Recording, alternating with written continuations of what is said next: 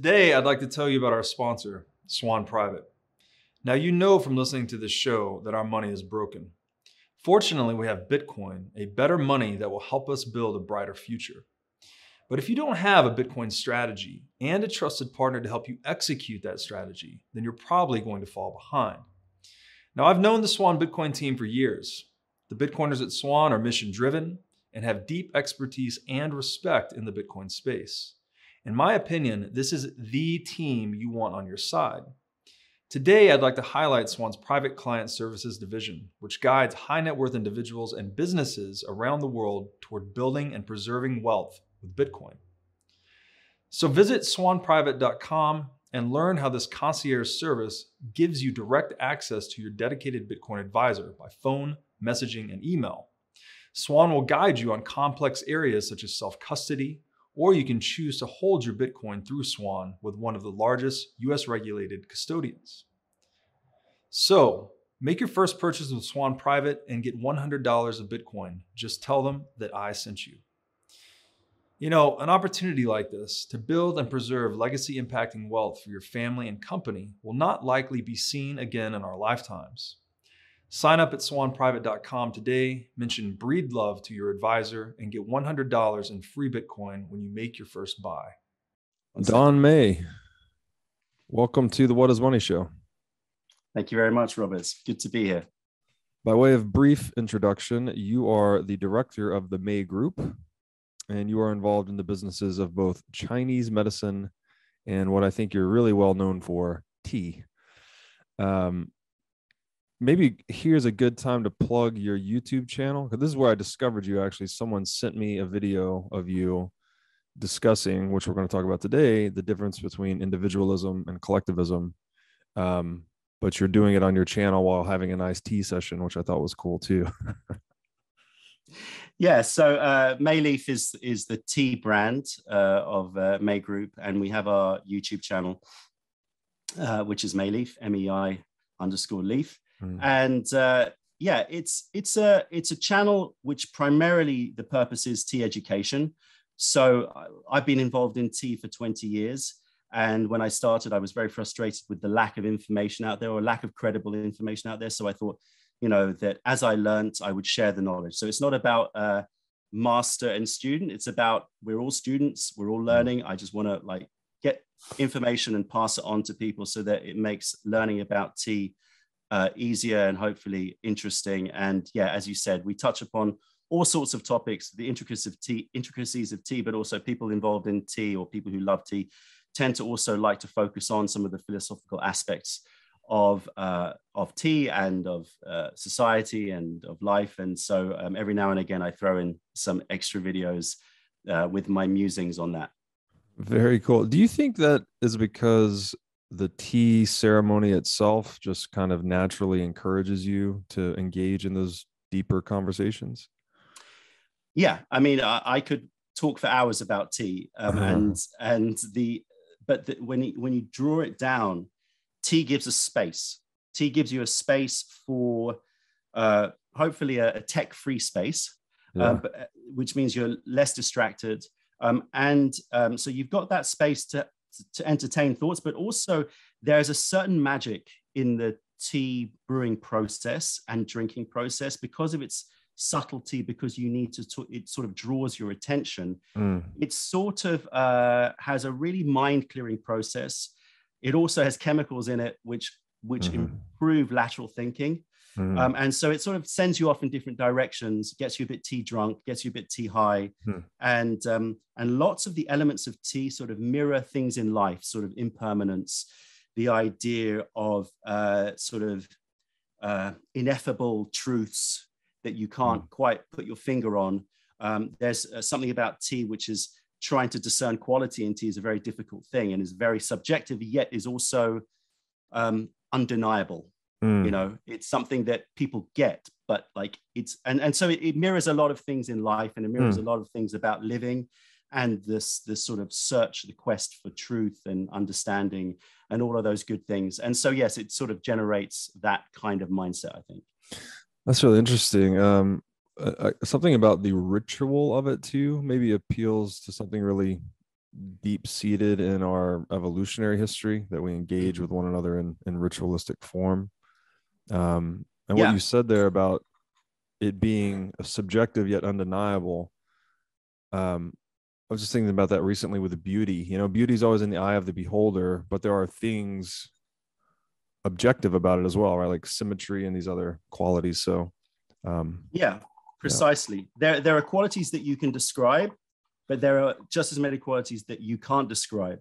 Yeah. And that's sort of the beauty of tea. And uh, I think why people really uh, enjoy exploring tea because it's sort of a lifetime of, of that kind of exploration.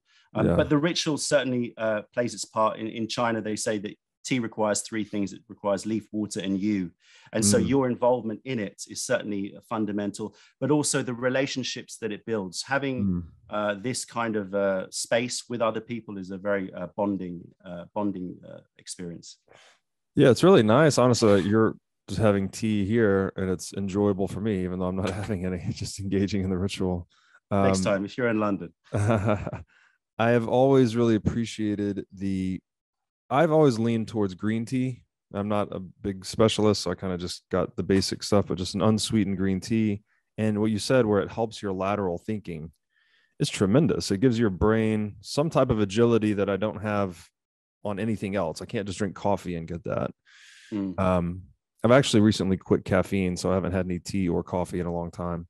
Um, but maybe I'll come back to some caffeine-free tea that you recommend me. well, yeah, but also uh, it's worth remembering that uh, tea also contains theanine, which is synergistic with caffeine, and so it sort of modulates the effects, and, and so you get a very different um, uh, psychoactive effect with uh, tea. But it is interesting how it move, how it how it changes the way that you think. Hence, why I need I need some today. and uh, and uh, and interesting the sort of demographics of the people who are our main clients tend to be people who are involved in in things like programming or you know that kind of uh, um, enterprise that requires lateral thinking to make their decision making uh, to try and find lateral ways to make their the processes more efficient Ah, right, right. Yeah. So Yeah. Um, interdisciplinary type work or multiple domains you can draw helps you draw connections laterally. exactly Yeah, exactly very cool. yeah. Well, so as I mentioned earlier, um, just again for the audience, I discovered your work through this video that was recommended to me, and I think the title is "Individual versus Collective: Which is Better for Humanity." And this was a, a Chinese New Year presentation that you did. It's like a 30 minute video, just you, um, you having tea and talking about the differences between individualism and collectivism. Um, and I think it's a very impressive piece of content. So we'll link it to the show notes here for people to check out. Um, but I was, you know, this piqued my interest because clearly this is a dichotomy we talk about a lot as well on this show. Um, so I thought it would be a useful discussion for you and I just to sit down and work our way through some of these topics for the audience. great I think you kind of started with collectivism in your video, but I'm going to go individual then collectivism, okay and we'll just see which way it goes here. So, you know, as you open the video, you describe individualism as something that's I don't know what we call this, a philosophy, I guess, really focused on the supremacy of individual freedom, the intrinsic worth of the individual. Um, and this is something, a philosophy, I guess it's traditionally contained within schools of thought like libertarianism or anarchism, even free market capitalism in its purest sense in its purest sense yeah although we don't really have that anywhere, just kind of a, a theory, it would be uh, based on individualism as well. So maybe we could just start there. Can I just get your? I'll go ahead and ruin the video for people too, but you know, we both lean individual, I guess. So how do you? How have you established that worldview for yourself that's centered on individualism above collectivism? Uh, well, I think first and foremost, uh, it's in a way the idea of verses is probably a little bit Mm, misleading. So we Fair. can sort of talk about that later. But because I, I think that the, the the idea is that the individual is the sort of a priori truth of hmm. collective mm. of, collectives. It, it, it's the it's it, the collective is defined by the individual. Yeah. Uh, so the individual, by definition, comes first. The individual is the the supreme moral unit, in mm-hmm. my opinion. Yes, I, I, like that, I like that term, by the way, moral unit. I've called it the the individual is the elementary particle of society, but moral unit's even better. Um, and you could probably move a layer beneath uh, individuals and, and look at nature. So you could sort of, you know, you could you could stagger it, and we can sort of talk about that later. But if we talk about the individual, well, first and foremost, the individual is the creator of all of all reality in the sense of well, we can talk about quantum theory and the idea mm-hmm. of you know you know the, the the observer being a creator of reality but even if we put that to one side i mean essentially we are living in a in a sort of gray soup of information right? Uh, you know and we are uh, receiving that information and we are creating experience you know through mm-hmm. our senses. Um, and so for, in, in its most basic form all of our experience of reality comes from the individual. Mm-hmm. um, and comes from you know uh, our interpretation of this of this data through our senses. Um, then once you've established that you can also say that you know any action or any any planning of any sort is mm-hmm. done by an individual it's never done by a collective you don't plan as a collective you plan as an individual you act as an individual. Decisions are made by individuals. Um, the consequences of those decisions uh, impact the individual. They never mm. impact the collective. Um, so, if you just strip it all down, the individual has to be the supreme unit. Mm-hmm. Um, and also, if you look at um, the idea of knowledge, mm-hmm. and the the the learning, uh, the gaining of knowledge, the, the, the, storing of, of knowledge, or the uh, narratives that we create to disseminate knowledge or wisdom mm-hmm. through generations, that is again all done by the self. It's never done by a collective.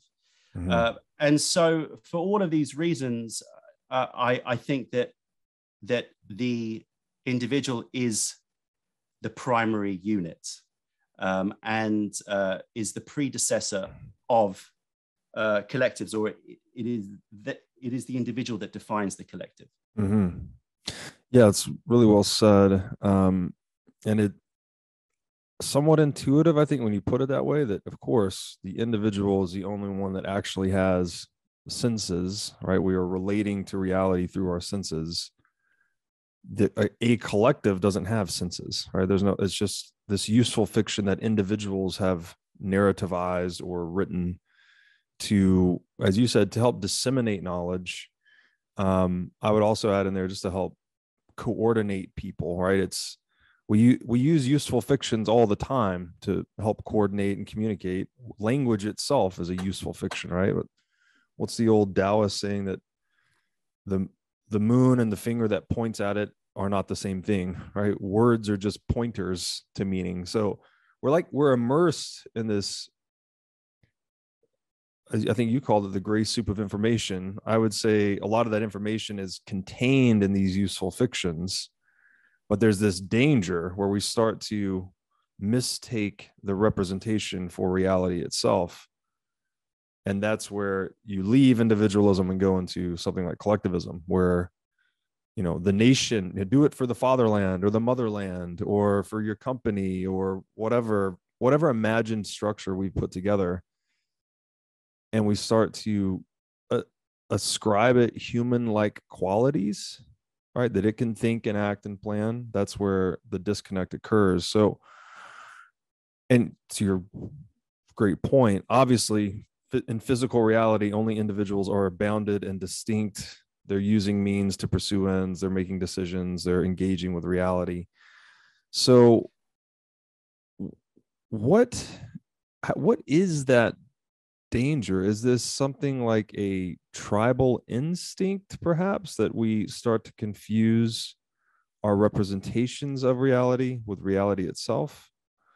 Or, because it seems like we've fallen down this trap many times throughout human history. Yeah, I, I, I think that the formation of collectives in a way is, is a natural process. Mm. I, I think that we need to step back a little bit and, and also say that the individual we what we don't want to what i don't want to say is that the individual is some sort of isolated distinct entity. Right. Right? Of course the individual is relational. Yes. Right? Uh, we're related to nature. We're related to our environment. Mm-hmm. everything about our environment affects us as mm-hmm. we affect it. Mm-hmm. um, and so there's always going to be relations happening right?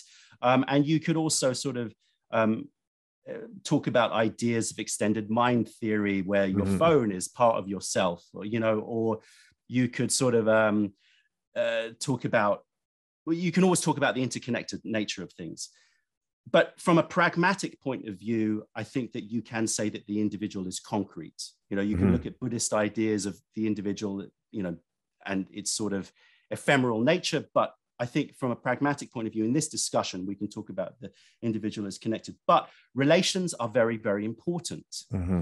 And so naturally, we form relations. And one of the things that, you know, uh, I often hear is uh, that the Eastern way of living is a more collective way of living, you know, versus the, the, the Western way. But I think it's sort of confused. Obviously, there's lots of different things we could talk about. There's mm. a big difference between Confucianism and communism, for example, right? right? So Confucianism talks about relationships, it's the, the supremacy of relationships over the individual. But that I think is different from the supremacy of collectives over individual. Like yeah. the idea that your relationship with your family or the, the groups around you are, are very important um, is, I, I think, um, I, I would agree with that. That's a natural way to go. Now, eventually you are going to need to cooperate. Mm-hmm right? Um, and that cooperation means you're going to get groups of people. And with that cooperation, you're going to need to create some sort of shared purpose, right? Mm, some sort mm-hmm. of shared shared values, yeah. shared values, exactly. Yeah. So you look at the the the value of the collective in terms of its function, or you look at the value the values of the collective in terms of its sort of uh, moral compass, if if you mm. like, right?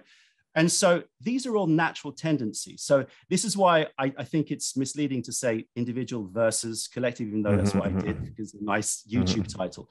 The idea is that the individual is the primary unit. It will naturally form collectives. Mm-hmm. The problem is the corruption that happens in the formation of collectives if uh, they are not um, governed properly.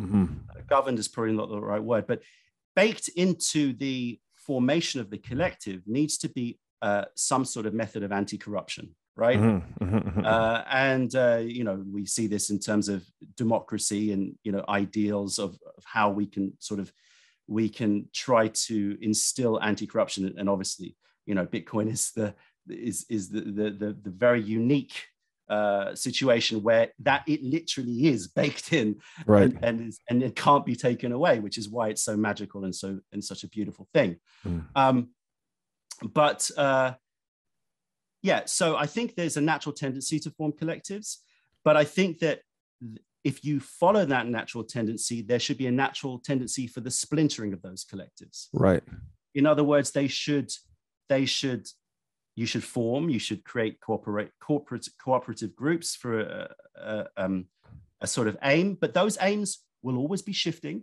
Right. So you've got to you've got to keep your radar up, right? Because the purpose of a collective is very hard to define, yes. and will often get um, steered by individuals that can lead it to places where you you've got essentially a group that's working on behalf of individuals rather than uh, genuine collective good. Um, and so, so essentially, what I think needs to happen is you need to have the right kind of startup for these collectives, but that is a very difficult thing to do, right? Um, because inevitably the collectives sort of take a life of their own, and herds start to develop, and tribes start to form um, and you start to get all of the classical uh, fallout from mm-hmm. that herd mentality, uh, exclusionism, um, dogma, Mhm. and lots of other things that we can talk about in terms of you know when we sort of uh, critique you know the the, uh, the the problems with collectives Mhm. but i do think it's a natural tendency that we do form collectives to achieve aims the problem is that we should not be protecting those collectives we should Right. be protecting the individual and i think that that's where we've got our we've got uh, our wires crossed a little bit Yeah, and you mean specifically when you say protecting collectives, I assume that means the political apparatus protecting collectives. Is that what you mean?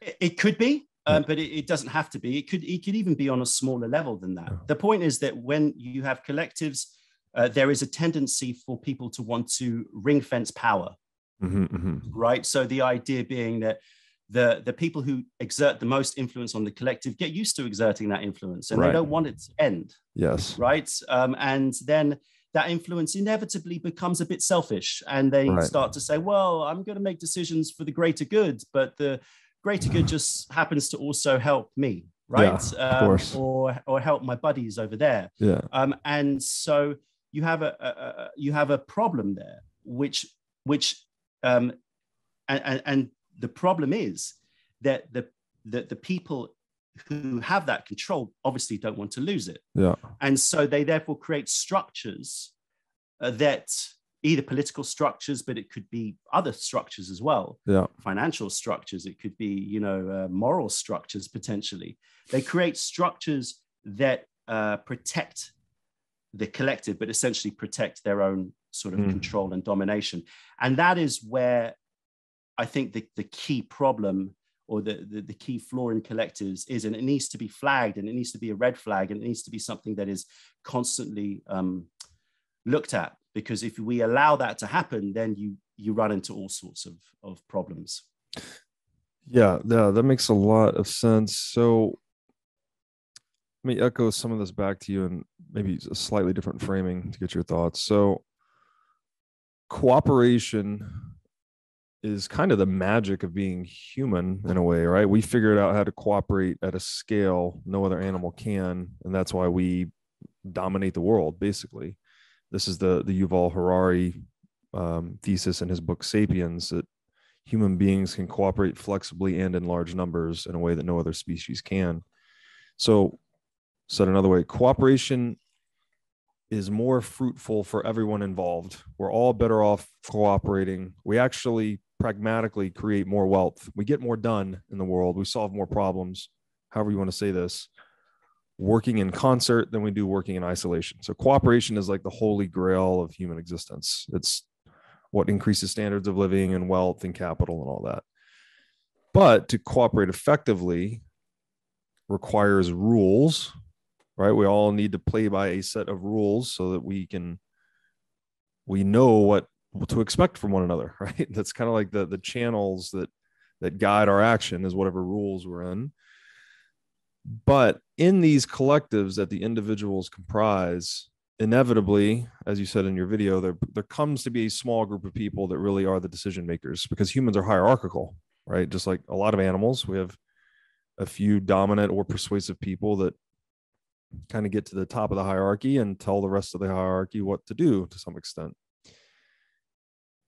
Is it accurate for me to define corruption then as those individuals in power in a hierarchy applying the rules differently either break either bending the rules for themselves breaking the rules circumventing the rules that all the other people in the collective hierarchy are forced to play by or expected to play by maybe is a less strong word.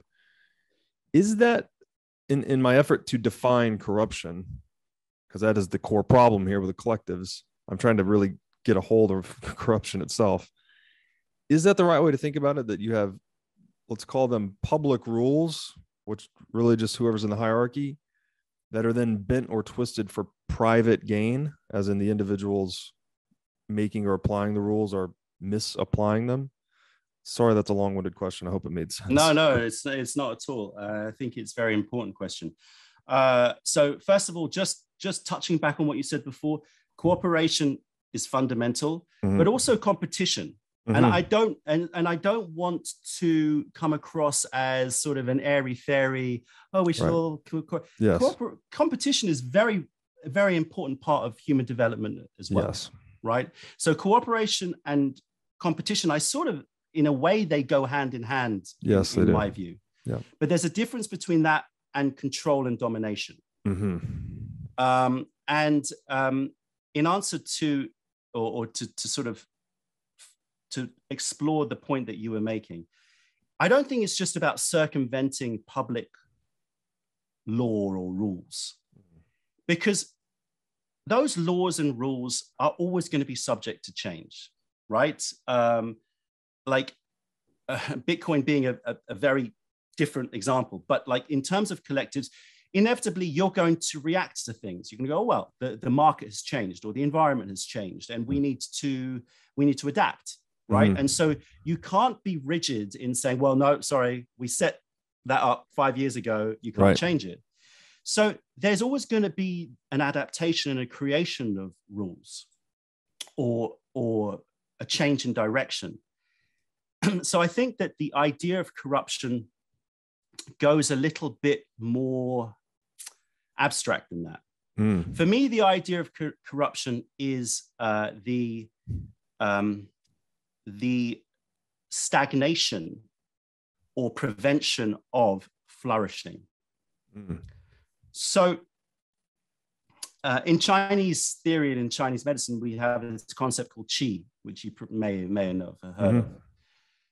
Um, and there's lots of different definitions of qi, right? People talk about it as the life force and all of this stuff, and it's a very difficult thing to get your head, head around and to, to even discuss.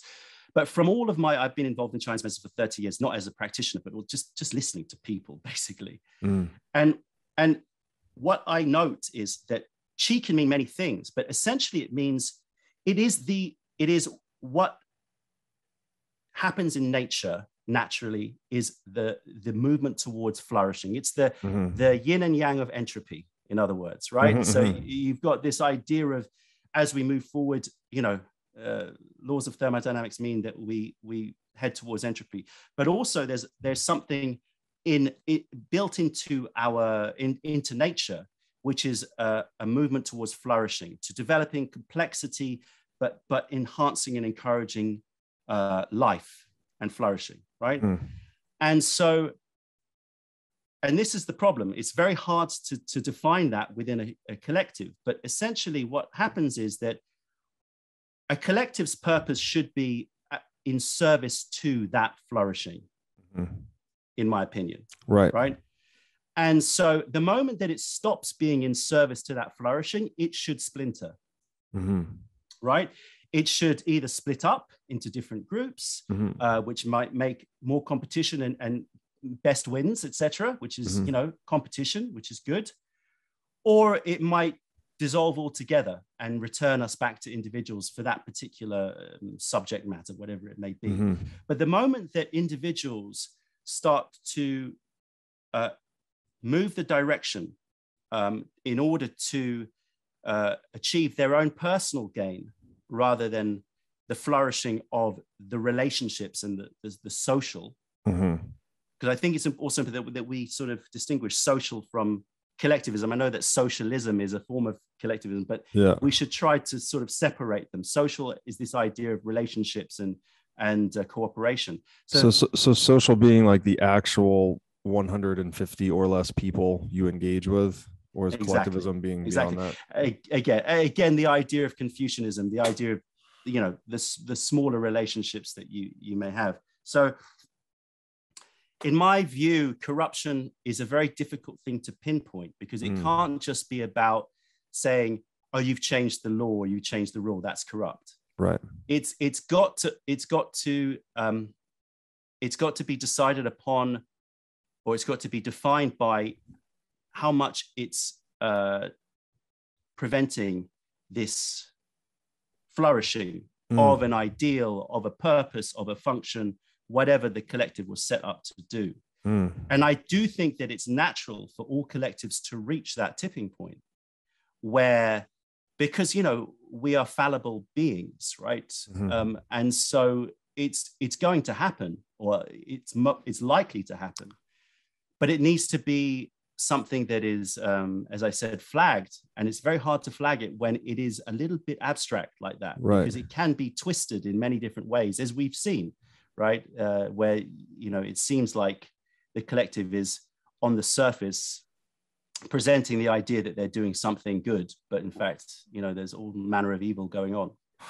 Yeah to an extreme right? I'm, I'm reminded here of the marxist credo from each according to their ability to each according to their need. Beautiful utopian you know wrapper if you will for the for that collective but it perpetrated its exact opposite. Um okay so Uh, just I'll- just I, I- just Yeah. just to briefly sort of uh, add to that i think there there are some flags that will will warn you of it mm, right So it, it may be abstract in terms of trying to define it but i think there are some flags for example dogma mhm, right? Censorship uh emotive propaganda mhm, um, uh, um, demonization.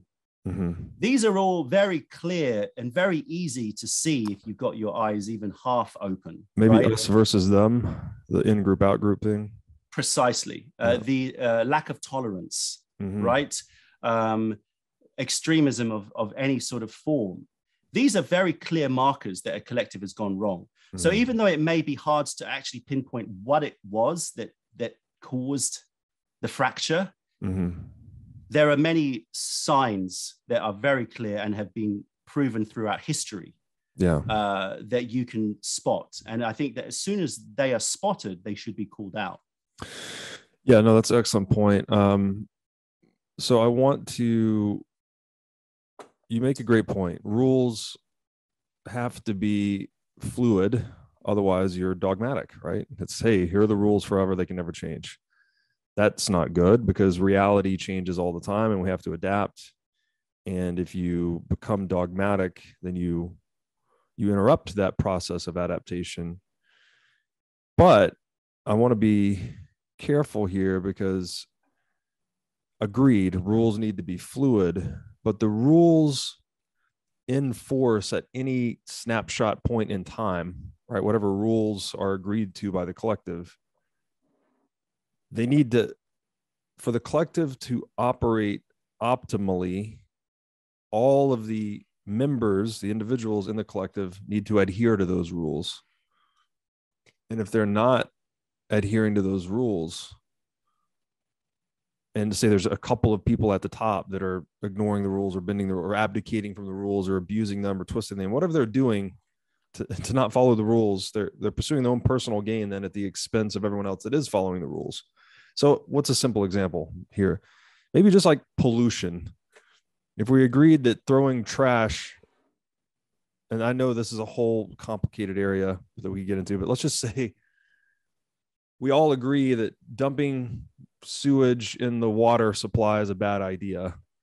But then there's a couple of guys at the top of that hierarchy that decide to start selling licenses for dumping sewage in the water that they pocket all the cash, right? They're bending the rules, hurting everyone else in the process, but they're bending the rules to enrich themselves. So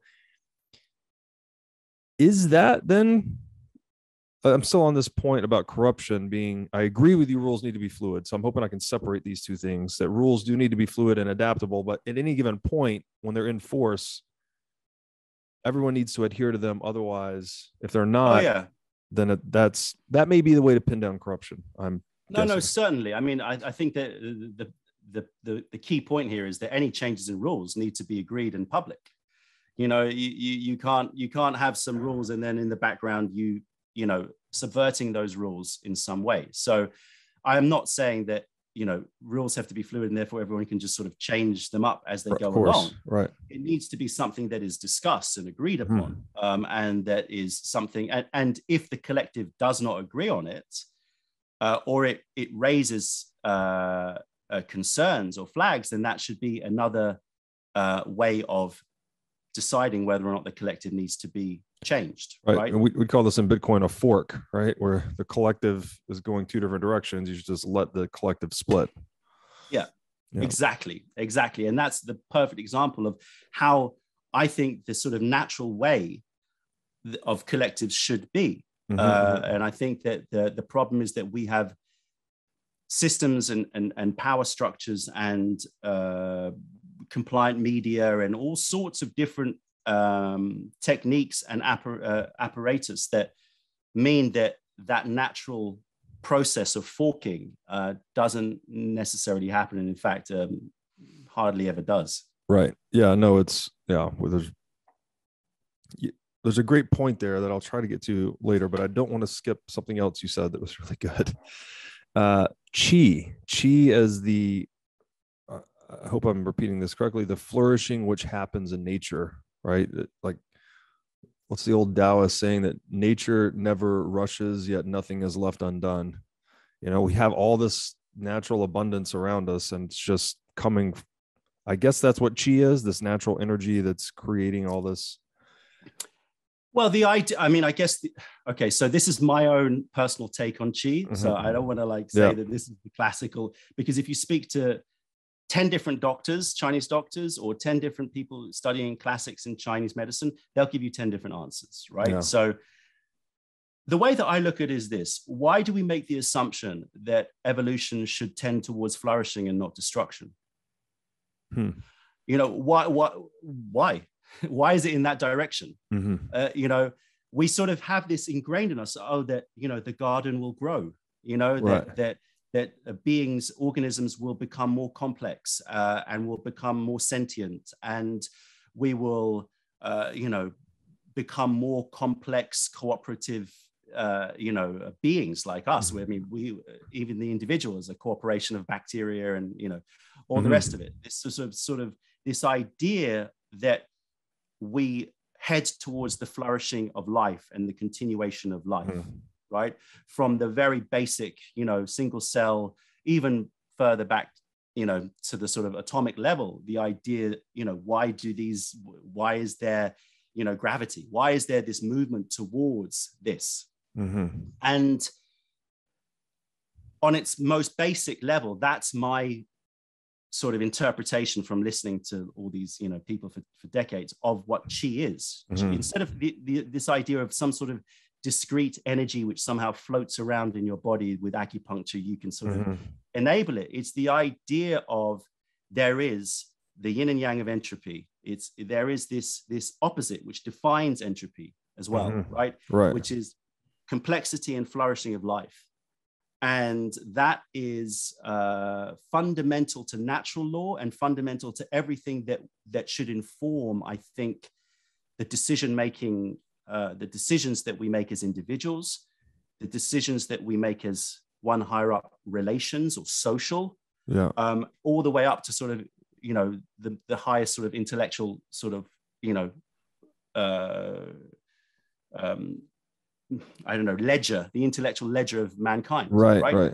Yeah. So like you know, I I I think that that's that's my sort of version of chi in a way, and I think that it can be applied pragmatically from a health perspective as it's done in Chinese medicine, but it can be applied in in, in other ways as well. Yeah. So it it's I like how you're tying this back to entropy because that's sort of what defines life in a way. Um this is a whole rabbit hole we could go into for a long time, but I'll just leave it with this one quote. I think from I think it's from G.K. Chesterton. He said that a dead thing can go with the stream, only a living thing can swim against it. So there's like there's only one force that goes against entropy in the universe, and that's life, basically.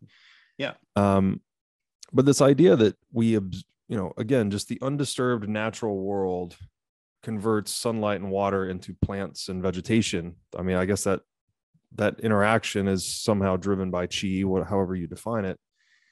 And I find it interesting that humans do kind of the same thing. Like if you just leave humans alone, this is a great point that Saifedean said in his recent interview on Lex Fridman. Capitalism is what happens when you leave people alone. Yeah. So it's not even, it's not a state, it's not an implementation. There's no force, there's no ideology that was planted into the soil, then people started to follow it. It's literally self-organization, human self-organization and exchange. Yeah.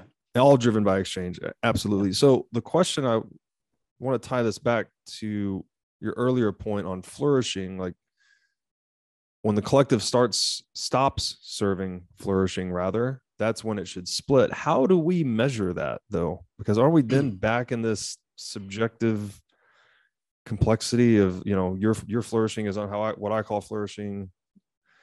Is there is there a way to quantify it? Uh, now you're starting to move into the area of how do you how do you uh, quantify these ideas of like truth and you know all these it, it, mm. it starts to become very difficult mm-hmm. and that's why i think that you look for the you look for the symptoms mm. you know but uh, the symptoms are very easy to see it's like it's like it's like a disease right Mm. If the symptoms develop, you can see that there's a problem. Now, you might not know exactly where the problem is, right? But there's a problem, right? Now, then you have a choice. Can you find the root cause of that problem? Because there's no point in symptom bashing, right? But there's no point mm. in just trying to, you know, put a balm over, you know, the, the symptom itself, put a band-aid over it. You need to find the, the root cause of it. And inevitably it's going to be, and you know some sort of corruption of an individual it, it, most likely i mean yeah. i don't want to say that exclusively but most likely yeah so i think that the key here is that keeping your eyes open for the symptoms is very important and then trying to find the root cause if you can but if you can't you also need to know when to just you know let let the fork happen right mm-hmm. um, and i think that one of the problems also is when you untether when you untether the value proposition of the collective when it when it becomes untethered um, from something that's distinct discernible measurable. Mm, mm-hmm. then then uh, it's also more likely to just sort of uh, find its way towards a corrupt state i think. So uh, yeah I, I would i would sort of look for those signs. Right, because that when it's untethered when the purpose of the collective is untethered from an objective metric of some kind, you introduce all this opportunity for rhetoric, right? The greater good. Like, exactly. No matter what I do, it's for the greater good. And, you know, yeah, okay. Point well taken there. Um, okay. This wasn't complicated enough. I'm going to try to make it more complicated now. you mentioned the corruption. I'll have some more tea. you mentioned the corruption of the individual i think is a catalyst to the forking of these collectives maybe right like a, a, individual in power becomes corrupt so that i guess propagates through the collective and then ultimately necessitates a split or maybe even the demise of the collective well, I don't know that we ever got our hands fully around corruption, but what do you mean by corruption of an individual? And the, what what I where I'm going with this, like all cards on the table, is my view is that there's a deep relationship between, and you said this earlier, right? We are all the products of our environment. Um, there's another quote says, "Human nature takes the shape of its container." So, I always view incentives as being like the landscape you're kind of pouring human nature onto this landscape of incentives and i can't tell you exactly what people are going to do but if there's something that makes people rich i think a lot of people are going to do that thing not everyone but a, a, majority. So you can you know as munger said show me the incentives and i'll show you the outcome. So I'd just like to try to untangle that a bit. Do you, when you say corruption of the individual how does that relate to corruption of the collectives as well? Is there feedback loop are there feedback loops between them or how do you view that? Um, i view the corruption of the individual as well i view that the success of a collective is reliant upon a large proportion of the individuals that make up that collective to be um, to have their eyes open to the corruption of the collective, obviously, but mm-hmm. also to to and I I don't want to come across as sort of you know uh, trying to define a superior being versus an you know but mm-hmm. mm-hmm. a sort of enlightened being versus an, an unenlightened being but i personally think that there's a lot that we need to, to reformulate around the ideas of self-value Mm.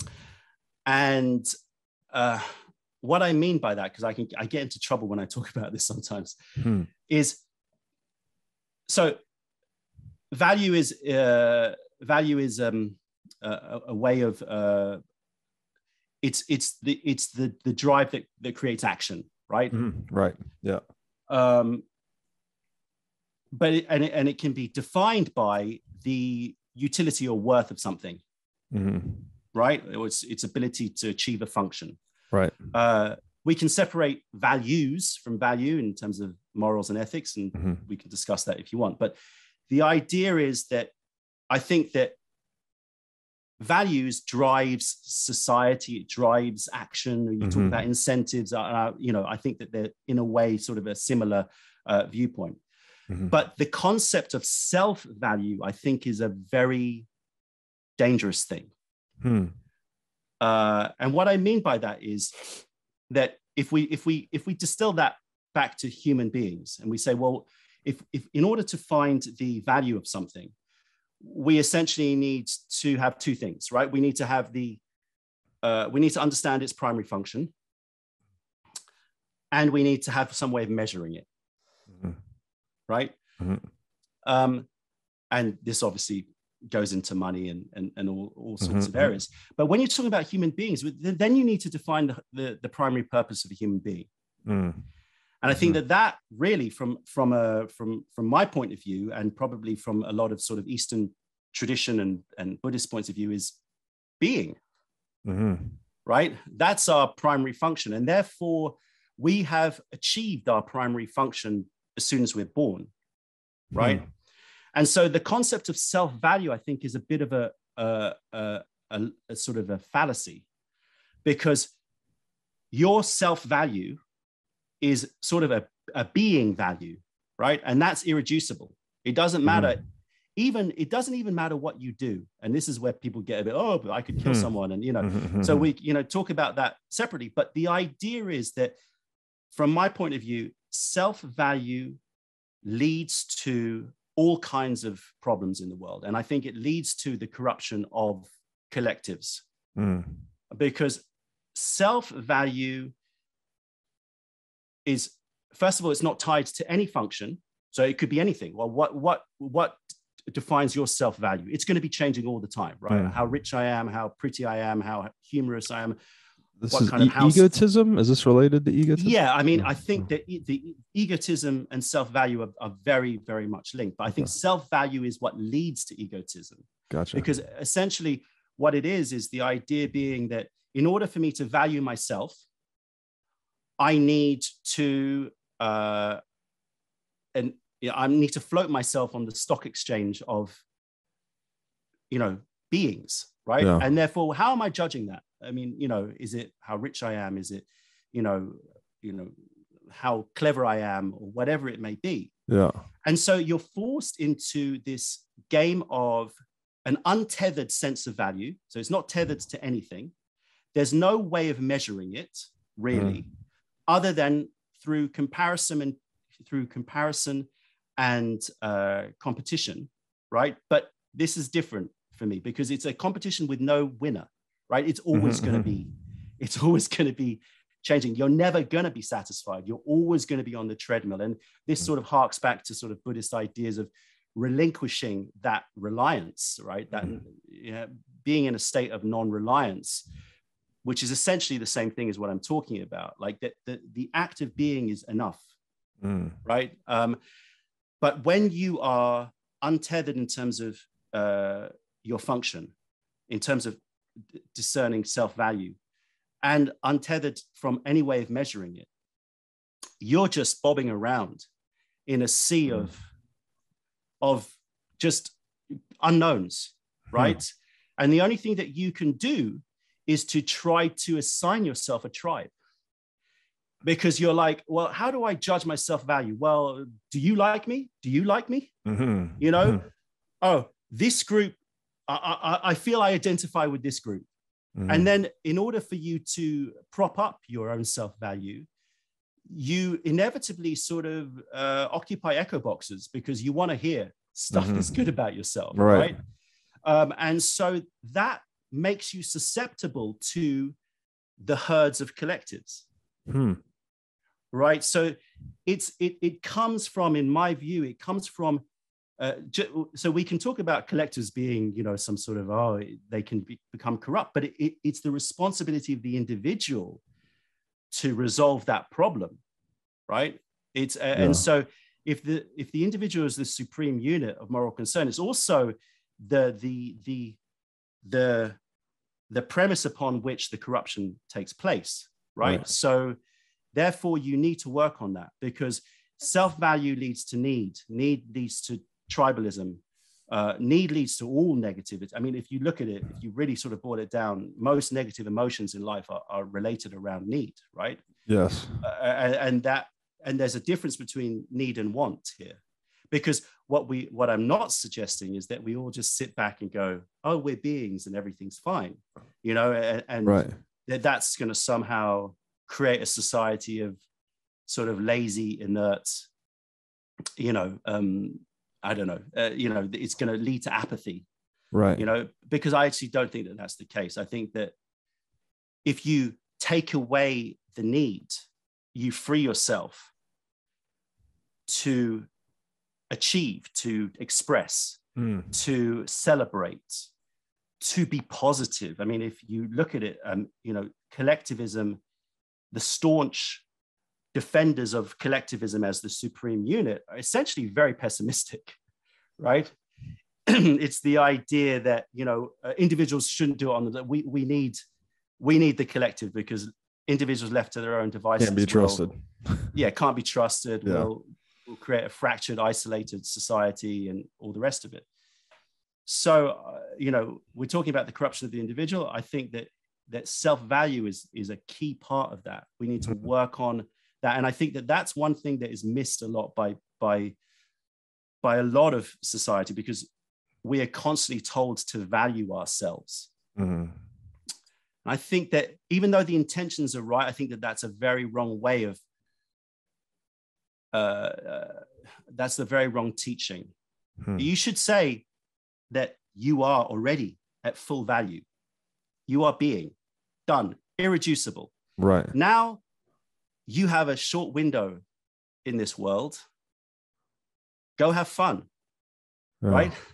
Right. play the game, celebrate, go seek out and try to achieve your wants by all means, whatever they may be, Yes. becoming rich, becoming, you know, powerful, whatever that Right. might be. But the moment it's tethered or the moment that it's somehow intrinsically uh, part of your self worth, that's a problem Mm. because then you can justify doing all sorts of naughty, nasty, evil things right. and you can justify the corruption of a collective. You can justify ring fencing power. In many ways, it's sort of synonymous with pride. Yes. you know, yes.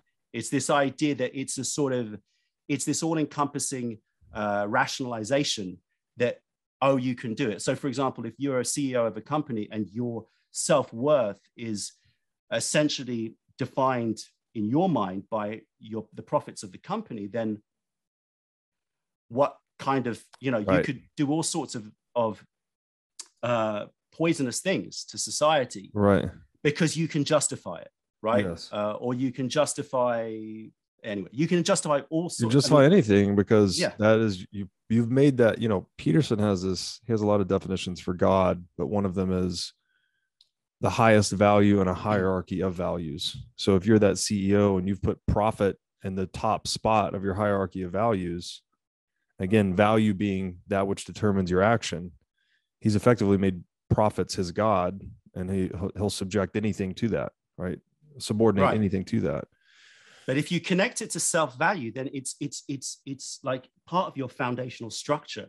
Mhm. so if you fail, it breaks you, Mm. right? Yeah. And this is why we've got to be careful about a, an individualistic society that doesn't have this that that also teaches this concept of self-value because it's the reason why uh, quite rightly you can say that individualistic societies also have high levels of depression and anxiety and people you know Mhm. because what you create is this uh, plethora of choice right Mhm. which can be debilitating yeah and you create fear because the you know if your self-worth is dependent upon the consequences of your pursuits Mhm. that is what leads people to stay in bed and not Right. get out and go and do things and be creative and express themselves. So I think it's the opposite to how a lot of people would sort of maybe view it at first glance. I think that by relinquishing self value, you actually increase ambition. You ac- actually Mm. increase creativity, you actually increase innovation, and you actually reduce um, the what would be broadly under the consensus of evil acts. Right. Yes. No, this is all really good. I like I like how we're talking about there's the internally conceptualized hierarchy of values that we each have, but then through our interactions and you know construction of collectives and engagement of these multiple collectives, we create a macro hierarchy of values that is civilization itself. Um, and I think at least in Western civilization, you know, we've decided to put life, liberty, and property at the top of that thing. You know, pursuit of happiness in the United States, but um, really just freedom ultimately. Yeah. Now, I'd like to tell you about a great new Bitcoin show on the scene that you've got to check out. Brought to you by Swan Studios and Bitcoin Magazine, this show is Hard Money with Natalie Brunell. Natalie is an Emmy nominated journalist bringing unparalleled experience to the Bitcoin media scene. And personally, Natalie is one of my favorite voices in the Bitcoin space.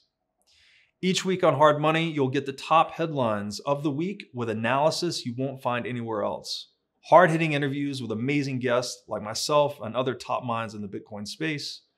And the show will take you directly into the lives being changed by Bitcoin all over the world. Check out Hard Money at swan.com backslash hard money. Today, I want to tell you about our sponsor, Crowd Health. So, how does health insurance work? You send an egregious amount of money to an insurance company, they hold it in a pool of depreciating fiat currency. Then, when you have a large health event, you have to pay them even more via your deductible. And then you hope they will cover your bill. And in fact, one in six bills are denied by healthcare.gov plans. It's time to take control of your own healthcare bills. I'd like to introduce you to Crowd Health. It's a decentralization of healthcare using Bitcoin as an alternative to health insurance. Instead of sending fiat currency to a big corporation, you send that money to an account controlled by you, a portion of which is converted into Bitcoin. Then, if you have a big health event, you have a community of Bitcoiners that will use the money in their accounts to help you out. To get more details, go to joincrowdhealth.com backslash breedlove, where you can find the promo code for $99 a month for six months. So this seems like maybe a good time because you did go into some of the potential downsides of individualism.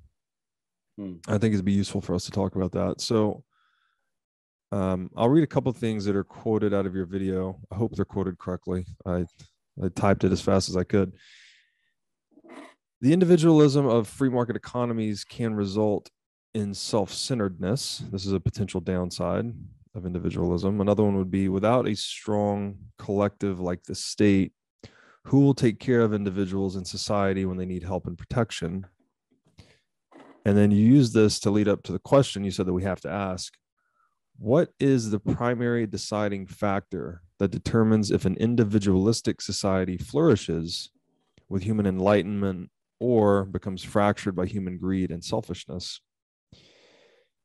And I think that's such a, I mean, excellent posing of the question itself. Um, sort of has echoes of that, like, how do we quantify human flourishing, which is not quite possible. It doesn't sound like there's always some subjectivity there.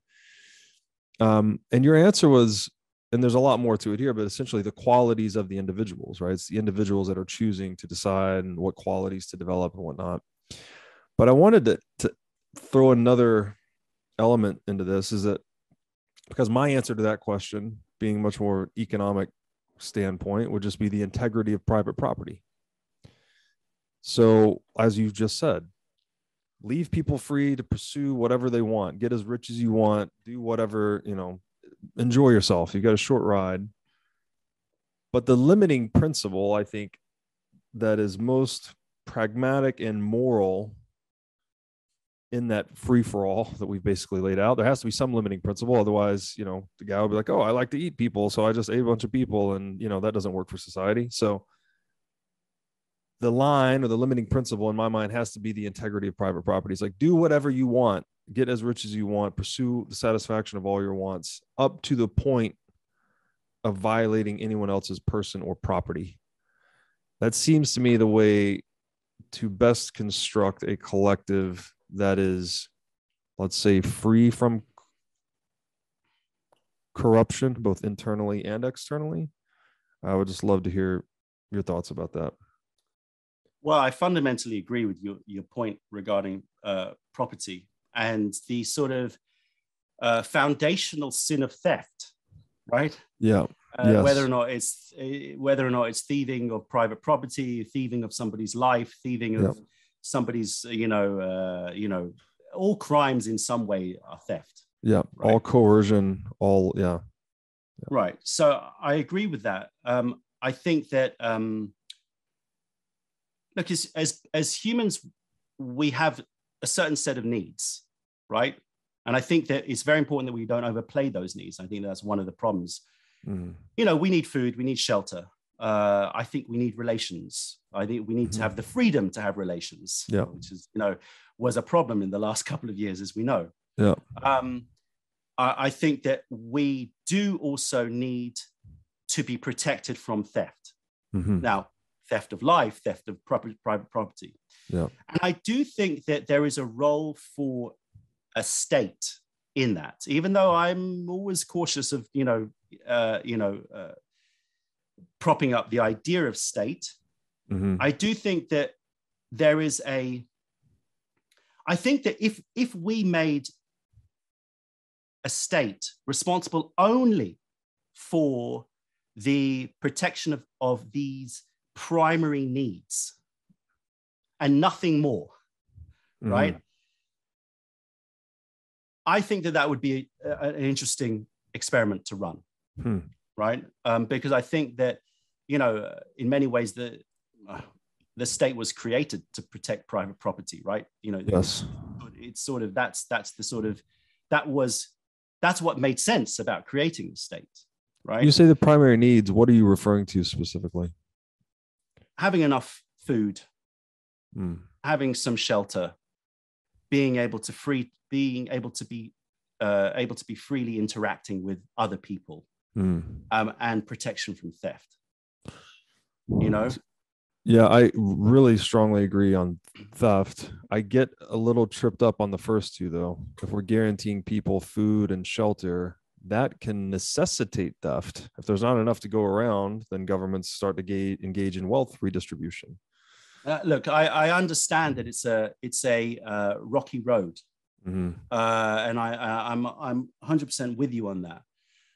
I do. Uh, there's there is still part of me that still feels that having a very basic safety net for people, mm-hmm. um, I think is, and I and I do say very basic safety th- safety net. Like mm-hmm. I'm not suggesting that, you know, we we.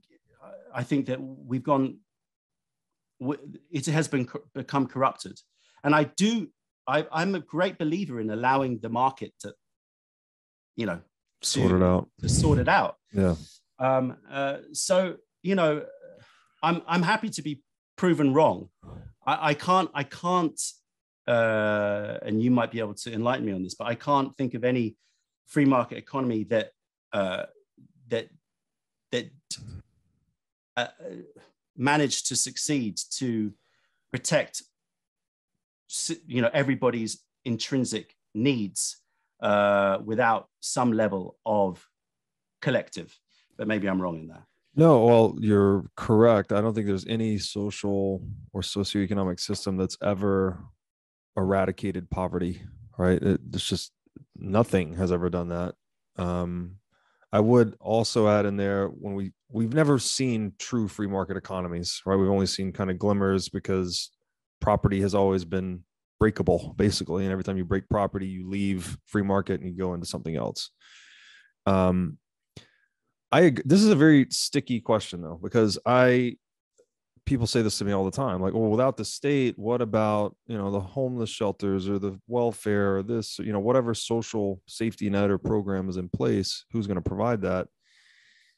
And I don't have a great answer. I mean the it seems to me like there are well a couple things. One if you take the state out of the equation you're, you're taking theft you're removing a lot of theft from the system which means more aggregate wealth creation. So even the poor among us will be way better off just by virtue of this machine creating more wealth. Even if you're at the bottom of the hierarchy you're still going to have um, you're going to benefit. Basically there's more food supply more innovation medical et cetera but further beyond that, I know people are still going to struggle, right? People are still going to be homeless or broke or make mistakes or be addicted to drugs, whatever the thing is. How do we take care of them without the state? And this is where my answer is not great. It's like there has to be some communal fabric, you know, that I, I don't know, volunteer organizations, philanthropy. Right. So now we're going back to the idea of relationships and, and social yeah. versus state. And I think that, um, you know, the idea is yeah a system. Let's mm-hmm. let's take state because state is a sort of a could, could be sort of a mm-hmm. dirty word here.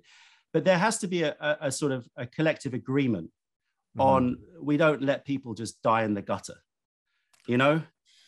Right?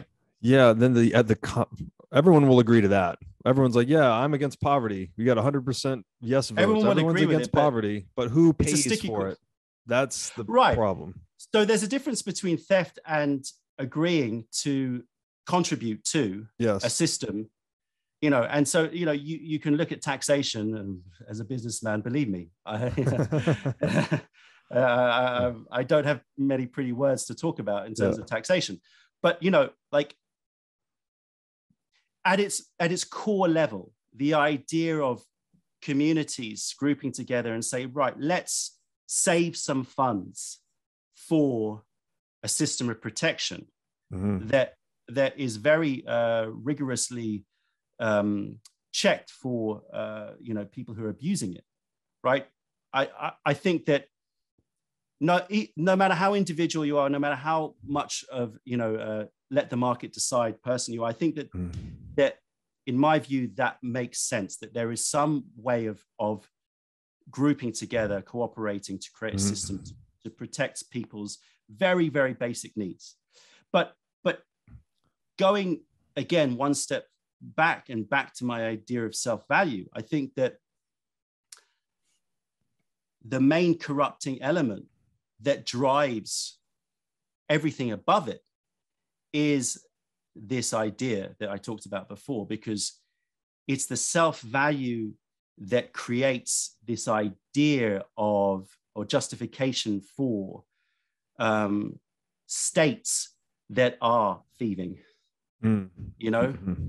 and that's and that's i think if we could take away if we could not take away you're never going to take it away but mm. if you could uh, have enough proportion of the of society um, who are um, have this uh, approach of being value is the only thing and self value is is a is um uh, is an illusion mm. then I think you can you can achieve more uh, cooperation and in collectives, and I think collectives can uh, operate more effectively with less corruption. That's Isn't, not to say they won't become, and the fork will need to happen, but it's it's at least going to be flagged up. I think is another way of saying that difference between self value and being value. Is this like intrinsic, extrinsic motivation, where just by virtue of being alive, you are intrinsically valuable in a way that, as you said, can't really be compromised, right? Because if all action is an expression of value and being alive is what engages like if you're alive you're engaging in action that's what kind of the definition of it is then you sort of have this meta value to you in a way right you are you're creating value just by virtue of being alive whereas in this self value you're seeking extrinsic value from others like do you like me as you said do you like me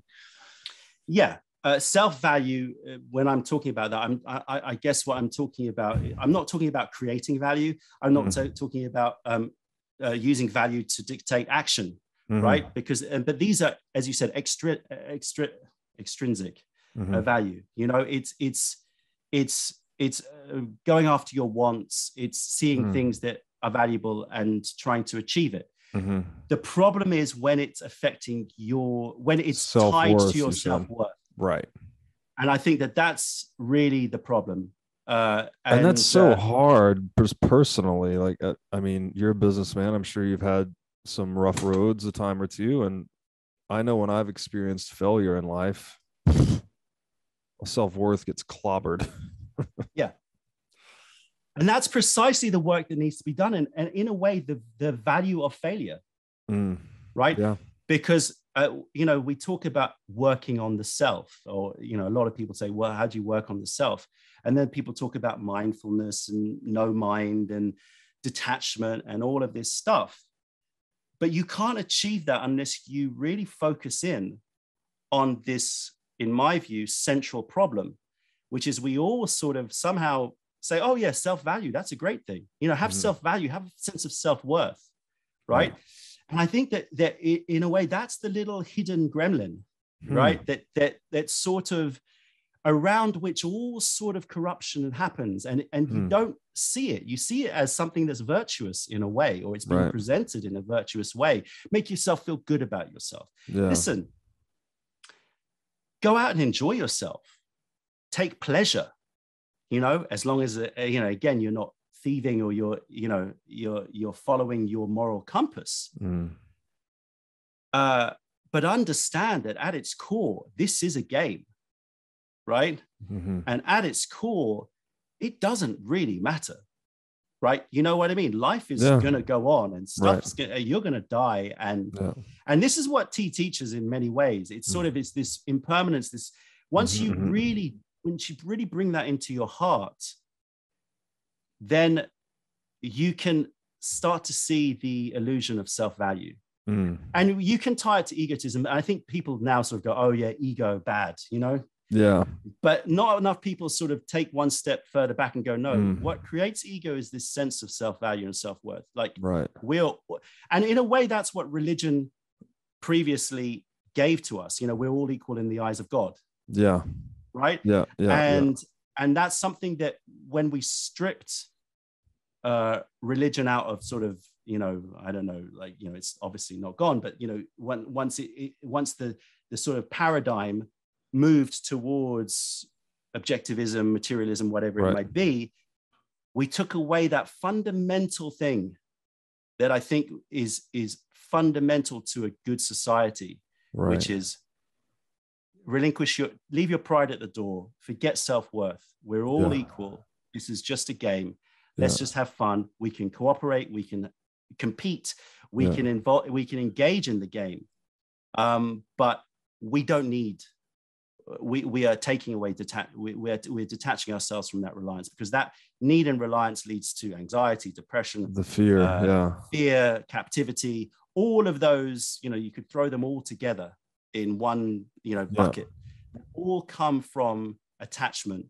And that attachment all comes from this idea of self-worth. yeah it's i'm reminded of that song all we are is dust in the wind you know it's like it really is ephemeral and fast and you just got to enjoy it but we do have this enterprise where we have to cooperate to improve living standards for everyone. So you need rules. We need a collective moral compass i guess. And that's what we've been kind of fighting about. Well you know what is the correct proper moral compass? Um Right. and you know figures like christ or like buddha they kind of are supposed to be the archetypes of that compass right? Like live like they lived.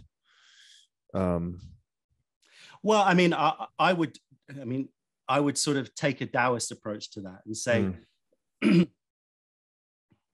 look at the morals of nature. Hmm. Right? You know, take that. You, you've got different levels, right? You've got the sort of natural world, and you've got the individual, Mm. and then the individual leads to relationships. Um, and eventually those relationships become collectives, but that's sort of a sidearm. And then you then you move to sort of intellect, right? So Mhm. in a way, uh, everything, every action, in a way, is a moral, like is a moral action i- i- in Yeah. its most discrete Yeah. form, right? Um, and every action in nature is a moral action. Mhm. You've got this yin yang that we talked about of the chi and the flourishing versus entropy, and there's constant dynamic interplay between the two. Mhm. Um, when it comes to morals, I think that it's it may be very old fashioned, but like I, I still like the idea of do unto others as you would want to do unto yourself, Mhm. right? I think that that is a pretty unbreakable, you know, way to, Yeah. to guide your ethics.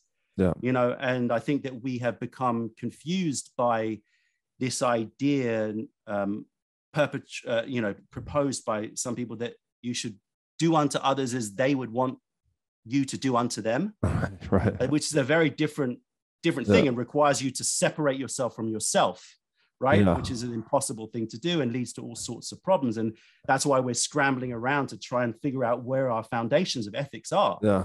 right but if we go back to the basics and go let's work on the idea you, know whether or not you're religious and you believe in an absolute goodness and divine law Mhm.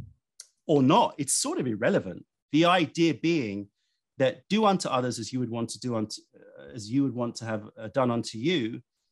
Um, that ethical way of looking at the world, that is a pretty good moral compass, Mhm. right? Um, and I think that you could pretty much, you know, live your life with that and and and be under the consensus of a good person you Mhm. know um, and i think that in, in many ways talking about that that idea of self-value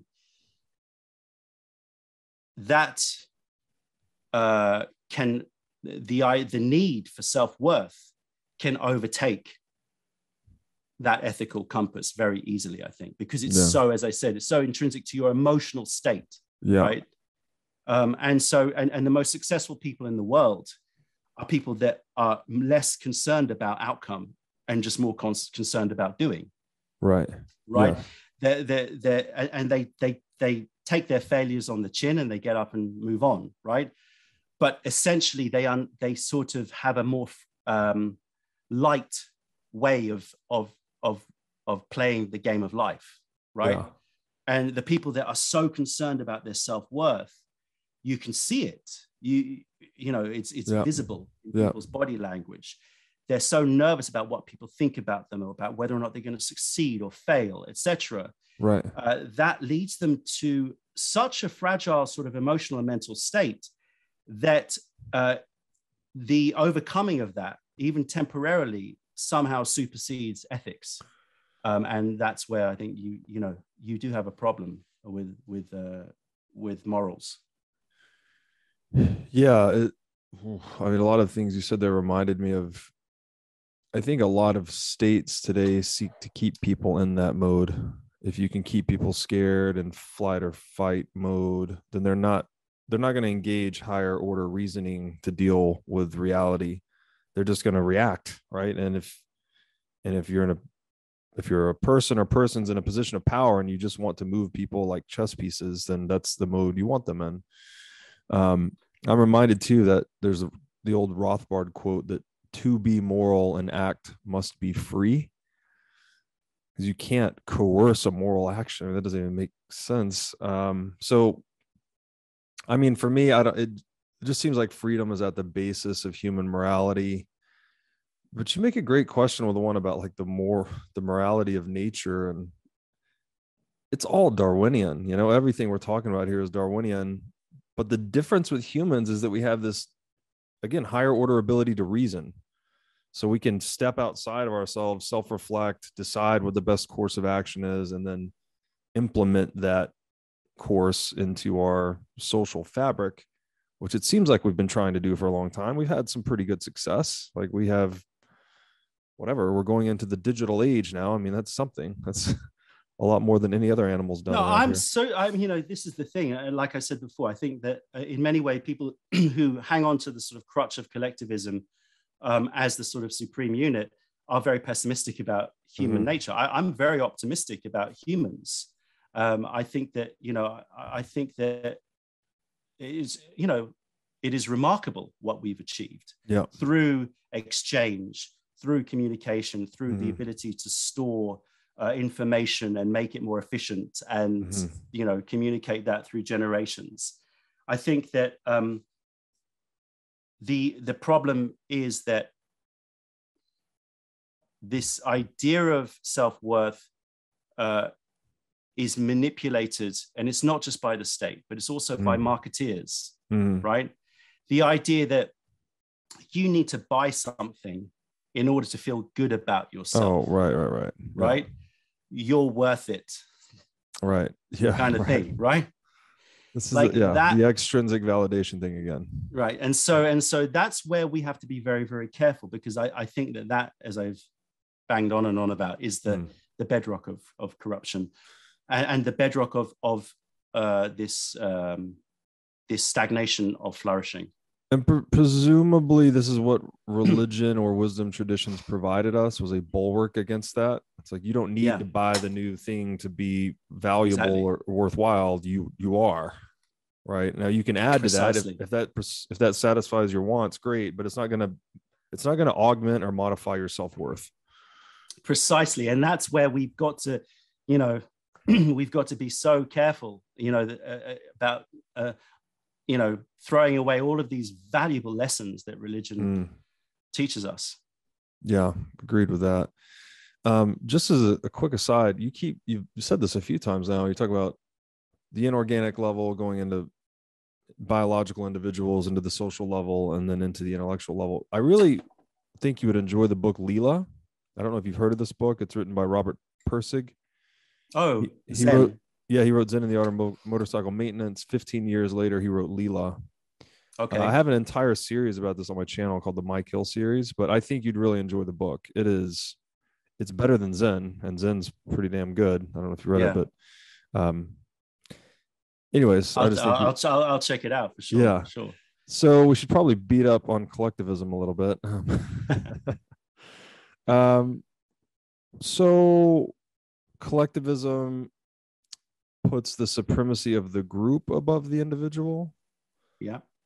uh, collective goals then are held to be superordinate to individual goals.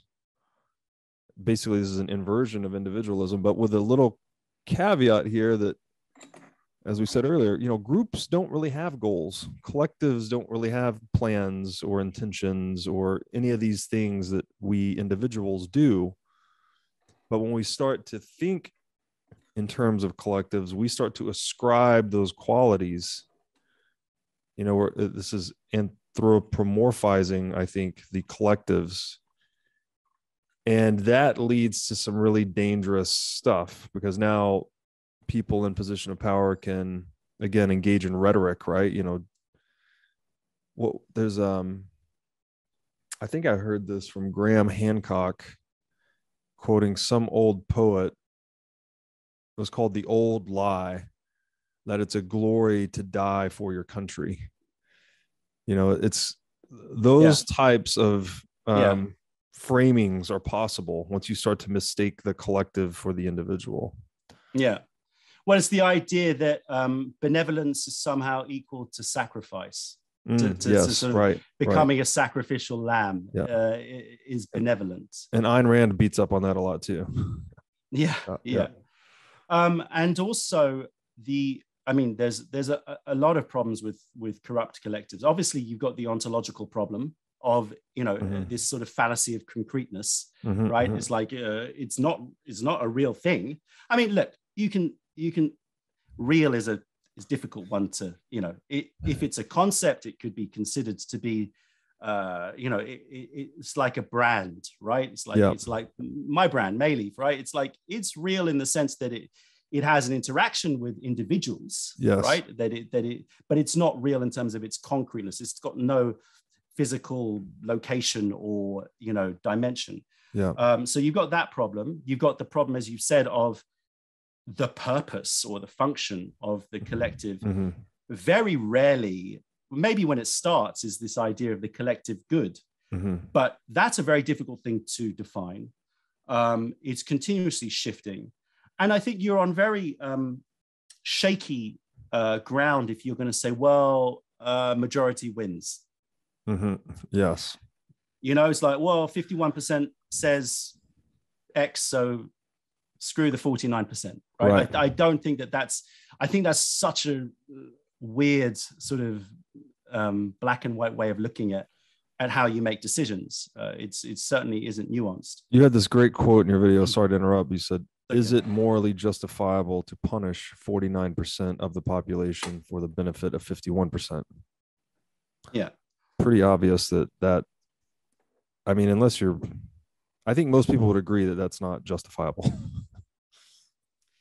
And yet, that sort of is is sort of one of the uh, sort of Current model. benchmarks of of the model of democracy, right? Yeah. um, or, or or the election of this uh, of who's going to lead us. Yeah. Uh, so yeah, you've got lots of problems there. I mean, obviously, as we talked about, the problem of the individual taking control, or in or a small group of individuals taking control, and then starting to hide the way that they're doing that, creating new laws, ring fencing their power, Mhm. creating faceless organizations is another Mm. beautiful technique um, where you uh, get this, uh, as uh, Hannah Arendt said, you know, the, the, the tyranny with no tyrant, right? The, this sort of faceless organization, the computer says no sort of model where it's just like, Yeah. and that's something that we are having to deal with more and more and more. I mean, it just seems to be just amplified to such an extreme now where it's just like, but well, I can't do that. Oh, because, oh, I don't know. You know, Right. you, you Yeah. try and call a helpline and they go, I don't know, it just says no. And you're Yeah. like, come on, people, yeah. like, get, take back control and things. Also, by definition,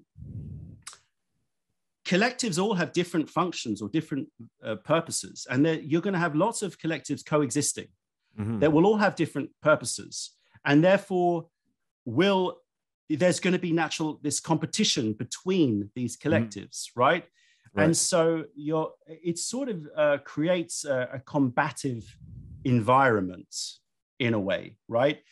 Um, and the the individuals within those collectives are in a way forced to decide which tribe they are going to go with, Mhm. right? Because Right. you might have lots of different values well, you should you should have lots of different opinions as a human being right you Mhm. should be taking them from all sorts of tribes you know across all sorts of sort of uh, traditional political spectrum ideas which i think are a bit sort of woolly and, and unnecessary these days but Mm. you you know you you should have lots of opinions and yet this sort of collective structure sort of in a way forces you to say well we're comp- we're, we're competing either directly or indirectly for attention for your attention right Yes. so therefore which one are you going to pick right and so Right. it, it sort of forces you into a more uh isolationist echo box of you know of a tribal sort of uh, way of thinking which then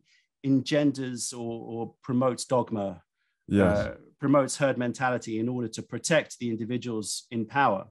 Um, and then propped up with, as we've said before, you know, communication, be that propaganda or emotive, you know, uh, communication, usually in the form of fear. Um, and then you create this sort of demonization, all of these flags that we talked about before. But uh, there's a lot that the, there's a lot that can go wrong with the collective. And the key thing here is that when a collective goes wrong, the impact on individuals is far greater yes. than an individual that goes that that, that becomes corrupted in some Right. way whatever that may mean and so the dangers are much bigger and so as the as the collectives grow and become global collectives then you've got major potential for huge uh, you know um, problems in, in the world if if it's not handled correctly Yeah. So, if anything, we need to design systems where these collectives can, as we said earlier, fork or fragment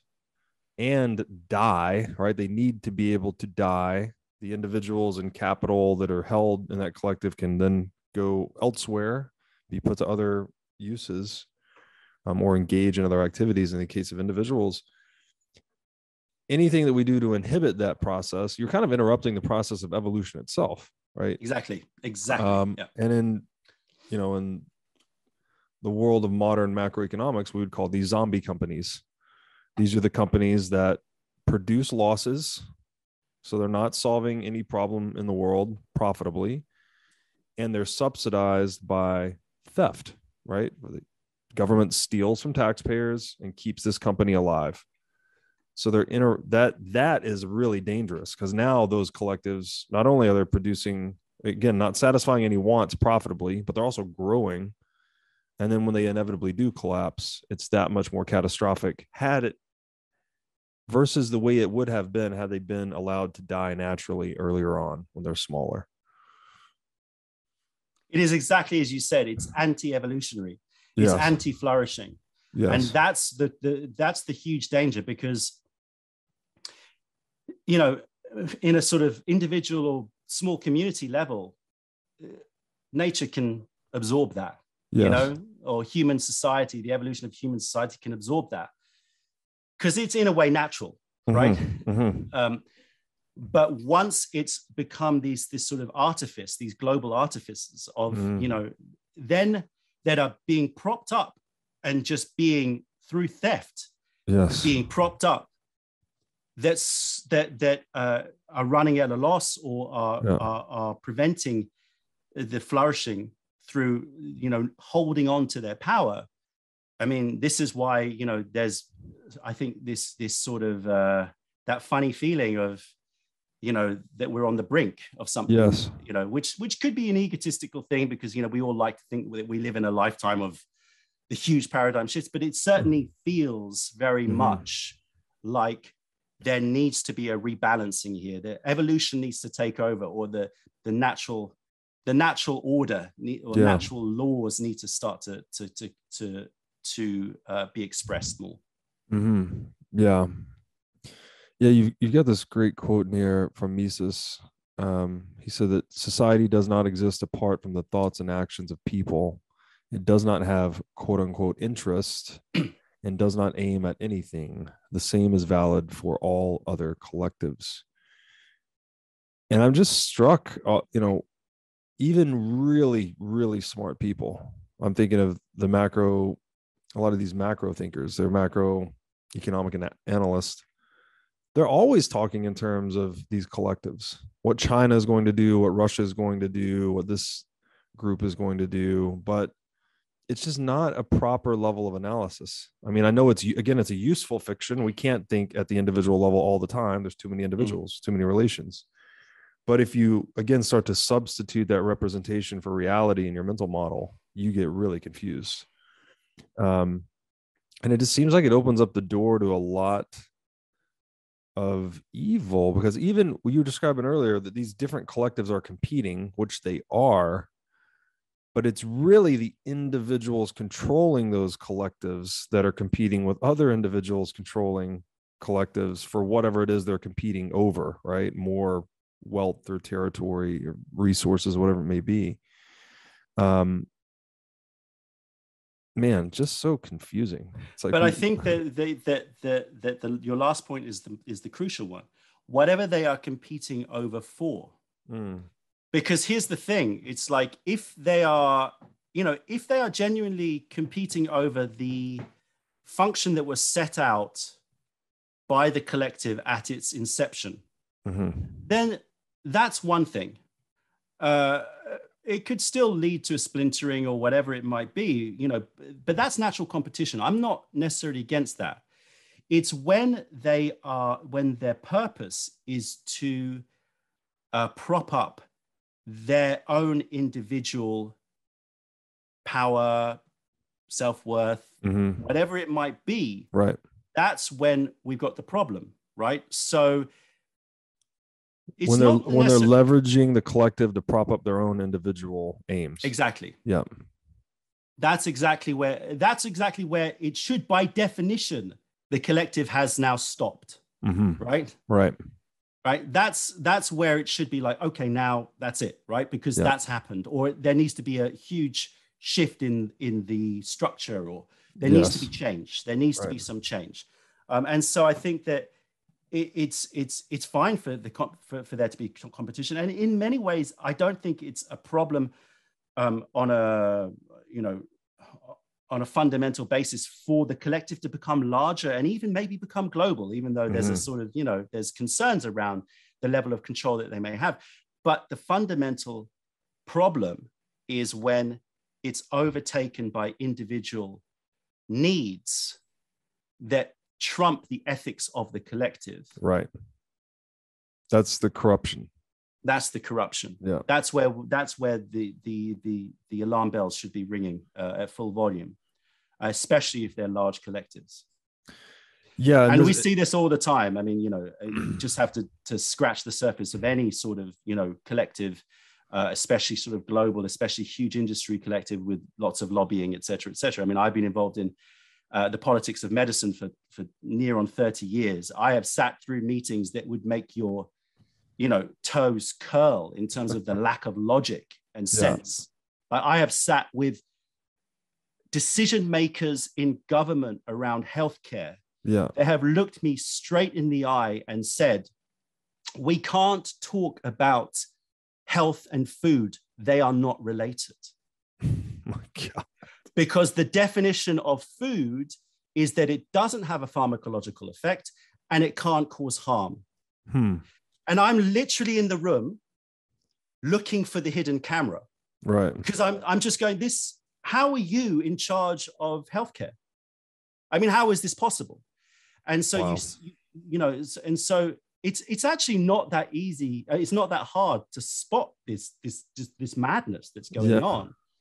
It's just that you you know you need to have your eyes open to it, and there needs to be a system that that goes on in full alarm mode. And this is where we really are reliant on our media, and they have failed us Mhm. right? Um, it, for the most part, right? Because that is, these are the necessary checks and balances that need to happen, right? When there's Yeah. such a level of uh, of nonsense, you know, that's Mhm. going on at the highest levels of decision making, it needs to be called out. It needs to be exposed. Yeah, that's that's a yeah. How far we have drifted from the it's the Hippocratic oath, right? Let food be thy medicine. Crazy. So you make this other great point too in the video that the collectives are by nature exclusionary. Obviously, you're either in or you're out. You're a member or you're not. But they also have this weird effect where as they grow, the decision making power is naturally concentrated into proportionally fewer individuals. So, whatever, if you're one CEO and you're leading a business of 10,000 people versus a business of a million people, obviously that that power is more concentrated.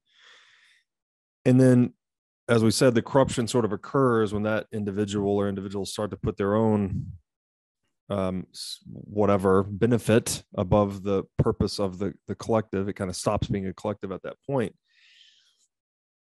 Is this then i often talk about bitcoin which we just mentioned here. I think that it is the first thing we've made where you can't really do that. You can't twist the rules of bitcoin in any way to It's beautiful. advantage yourself and i think it's, the to my knowledge, the only thing we've ever created like that.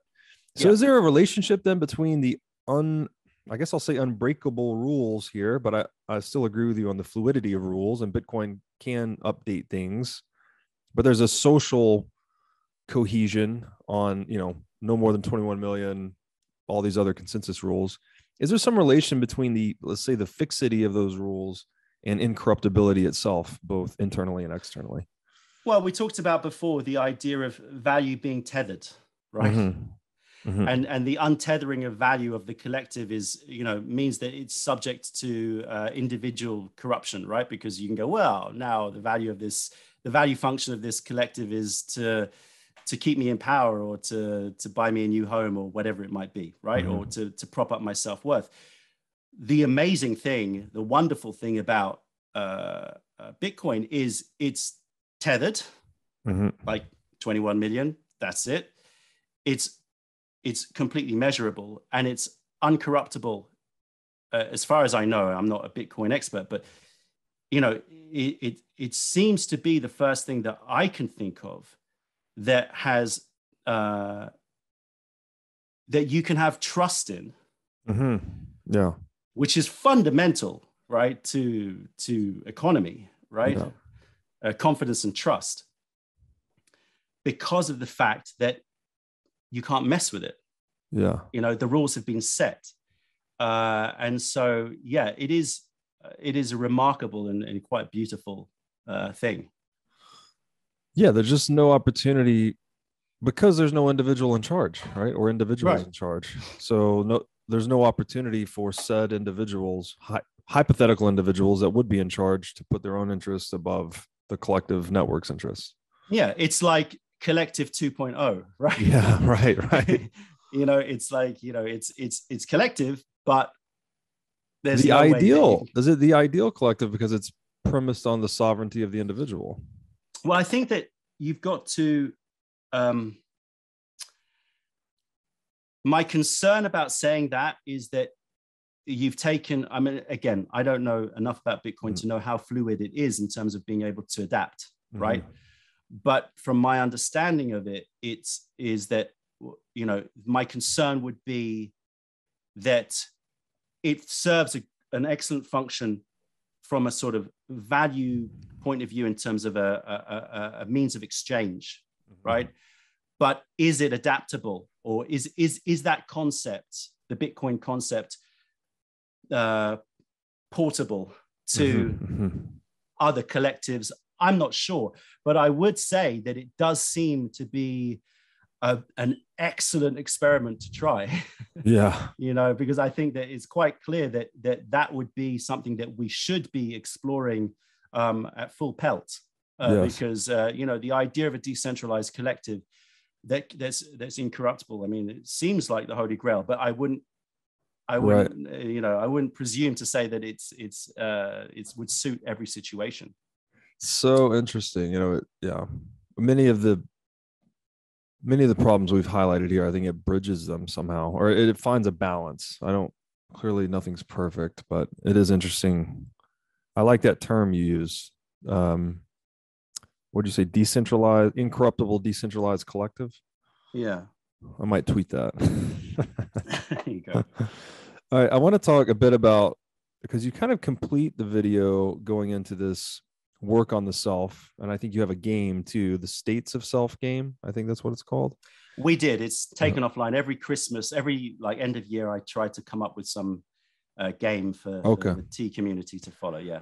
well i really liked the the rant you went on at the end and i'll throw out a few points you said here i'm not going to quote necessarily but i'll just kind of paraphrase you're saying that life essentially is a journey of the self that we're all born innocent but then our innocence inevitably meets experience right? We we hit the real world so to speak and um the experiences are rarely under our control but our responses to them are. And i love this because i heard i had the word responsibility unpacked for me once and it is response dash ability your ability to respond this is actually the well, one of the most essential things in life is that none of it's under your control i mean we we could argue about that maybe there's a little bit that is but Yeah. for the most Tiny. part Yeah. i'll go ahead and use the collective useful fiction of none of it is under your control but you do have this and i got this from uh you know Viktor Frankl in Man's Search for Meaning, he calls it the final human freedom. That you there's always that gap between your external circumstances and your your chosen response. You get to choose how to respond.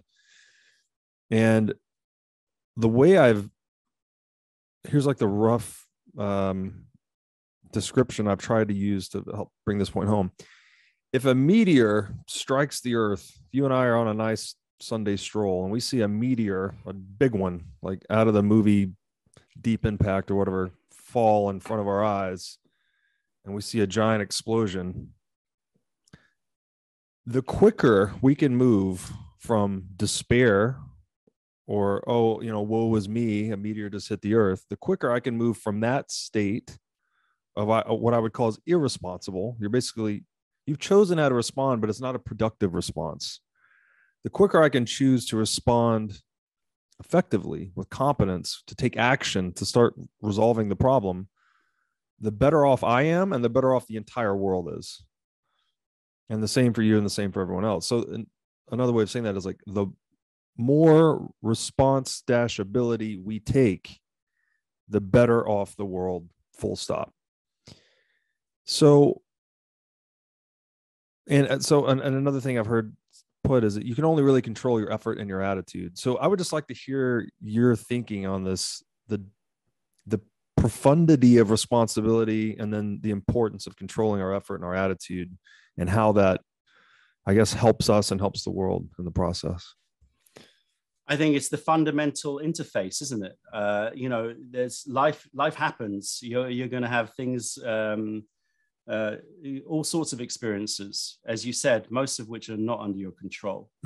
Uh, how you frame it um, is is really all that matters. You know, and the, the states of self game was an exploration into sort of the dual tracks that you could take. And you've seen, you know, there's like memes of, do you want to sit on the the, the look out the train on the you know the sunny side, or you're going to stare at at the uh, you know a, a, brick wall? You know, mm-hmm. mm-hmm. it's sort of like it, it, comes down to: Are you going to be um, in harmony with the flourishing of life? Are you going to be a, a positive influence to yourself or to others, mm-hmm. or are you going to descend? Um, and and so the states of self the idea was you know innocence is the starting point and then that leads to discovery but it could also lead to insecurity. Insecurity mm-hmm. would lead to conformity. Conformity would lead to uh, um, uh, ego and need and all of those things that we've talked mm-hmm. about before. Um, also i think it's interesting because i'm trying to uh, explore this relationship with responsibility and i like that split mm-hmm. with health hmm. because uh, health is an ability it's not a state i mean we think about health as like a state free of disease mm-hmm. Mm-hmm. right but it, that's a very static way of looking at health and it's very actually you know it's it's not accurate because nobody is right mm-hmm. free of disease right nobody's right. it's a very black and white um, sort of dualistic way of looking at things it's that's not the case it's very static health is a dynamic thing, right? Yeah. And in the same way that stuff's going to happen to you, right? And you, a health essentially, the definition of my definition of health is what's your ability mm-hmm. to respond to those external influences? It might be it gets cold outside, right? Mm-hmm. Or it might be something more extreme. You might get hit by a bus, right? Mm-hmm but what is your ability to respond to that? Mm-hmm. Um, and the response is not just about does it extend your life, because I think that that's also short sighted. It's also about how happy does it make you? Mm. Because ultimately, happiness is the pursuit of, mm-hmm. is our pursuit, right? Right. Yeah. Um, and so if you sort of uh, look at sort of a, a dividing line of like length of life on the y-axis and happiness on the x-axis and you get like a, a cross where you get negative and positive um, you want like stuff's going to happen to you you want to try to make it so that you hit that top right quadrant right mm-hmm. where your your your the impact on your life expectancy doesn't decrease or you know increases hopefully like mm-hmm. if you're doing great things but also but essentially stays neutral is also good. Mm-hmm. And also your movement towards a happier state is also uh, is also um, uh, something that you're trying to achieve. And the way to do that is by moving the axes. It's not by like some, you know, you've got to train yourself hmm. to make that space bigger. Mm. The framing. You know what I mean? The framing. Yeah. yeah. So you've got to move the axis. That's the key. And that's what the key to health care should be it's what the key to mental health should be. Mm. It's what the key to, I think, a lot of philosophical and religious teachings or any teaching should be is how do you move the axes? Because you're not going to necessarily be able to change, or you're hardly going to be able to change the events, right? Yeah. To some extent, you will, but you know, yeah. it's about moving the axes. And I think that that's the key, not just in terms of, you know, sort of your way of dealing with events in terms of your mental or emotional state and how that drives you forward, but also in terms of your health. And I think that health, in many ways, you could throw that together because there's no point in leading a healthy life if you're miserable, right? Right, You right. can live to, you can live to 200, but like, you know, not experience any happiness. I don't think that that's the, the right way. That's not a definition of health for me Yeah. right so so it's interesting because this is an area that i'm sort of trying to to evaluate and touch upon now with with with work that i'm doing is how do we define a healthcare system that looks at responsibility Yes. um, in order to achieve a healthier society and i think that that your point is exactly the right point it's about how we can improve our ability to respond um, Yes. and move the axis accordingly That's great. I mean, that fits perfectly with your description of, you know, health is not static, black or white, healthy, not healthy. It's an ongoing, dynamical process. You know, we're being attacked all the time, and it's how effective is our body at responding to those threats and dealing with them.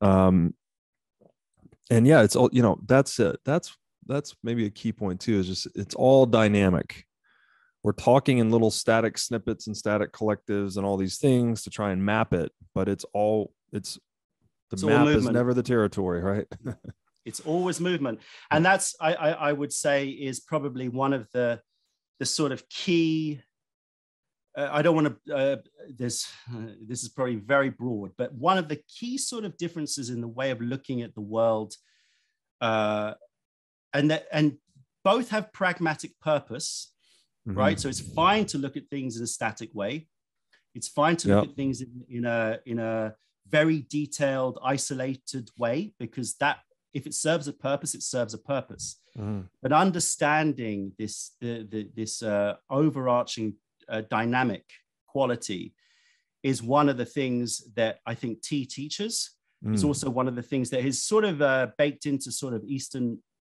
ideas Mhm. to some extent, even though you know there's a lot of Western philosophy that adopts this as well.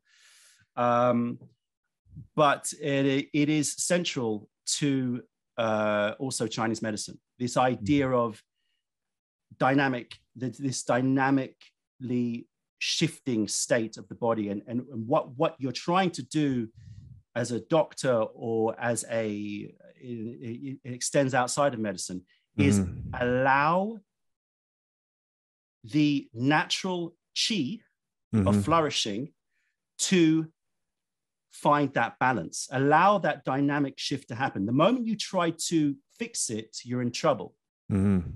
Um, and this goes back to exactly the same arguments or discussions that we're talking about collective versus individual yes. self-worth etc it's and it, beneath the individual uh, you talked about inorganic or, or Mhm. I, I think but like yeah. is that the natural law? It's that natural this this evolution this Mhm. idea of this idea of flourishing this idea of isness. I mean we talked about before like why do we assume that evolution is always going to be moving in the direction of complexity and, and uh, flourishing. I would also pose the question why do we assume the default state is nothing?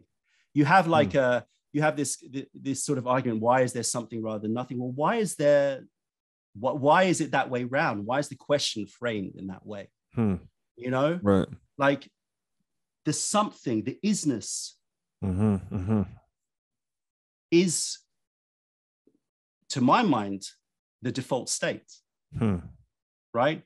This uh, yin yang between entropy and flourishing between uh, you know static and dynamic hmm between all of these things that is the default state. We must allow that to happen. Right. And the, the more we uh, obstruct that and as humans we have become so good at you know our one of the, the problems with the development of humanity is we have become very very skilled. Yeah. Um, and we and as soon as we obstruct that those default states and that that process then we were run into trouble be that healthcare or the health of society. Yeah again such a sticky situation because some human interventions are innovations that really improve life and whatever but many I would say most human interventions are not, they do not achieve their intended result. Let's just say that. Um, so we're in this situation where we need to experiment with different things, but we also have to have a lot of humility and accept when something is not achieving its its intended result and let it die. Um, and also and, fundamentally understand that the end goal of whatever innovations we have cannot be at odds with flourishing. Flourishing. Yes. This is not an anti-technology discussion. Right. Right. Right. I mean, uh, it's this is not about uh, anti-innovation. Oh. This is about simply understanding that that innovation needs to be in harmony with with chi. Yes. For, for, yes. for want of a better word. Yes. You know, and and uh, and that's really sort of the fundamental um, uh, determinant of whether or not that intervention is constructive. Yeah. No, it's excellently said. Um, I, I'll finish with this. It's getting towards the end of your video here, but you, you make this point that so coming from this perspective of, I guess we could say dynamic discovery, right? That this opens you up to embrace novelty. Whereas the alternative would be from the perspective of insecurity, we're going to be scared of novelty, right? We're, and there is a balance here again. It's you know in nature you can't just run naked into the hornet's nest right? You, you got to have some caution. You got to the ego is necessary right to protect you from death. But it can also inhibit you. So and in that state of insecurity you're more likely as you said to seek the safety of conformity and that's where i think people that are in, in the fight or flight mode they're more vulnerable to ideological possession, right? They're more susceptible to it. But if you can stay in the dynamic mode of discovery, then you can get to presence, right? Which is just the realization, maybe like that final human freedom that you're always here, you're always, you're being again, the world's happening, you're having experience, and you come from a dynamic place of an ability to respond, I guess. That's what liberates us from worldly worries, as you say. And then in this state of presence, we achieve freedom.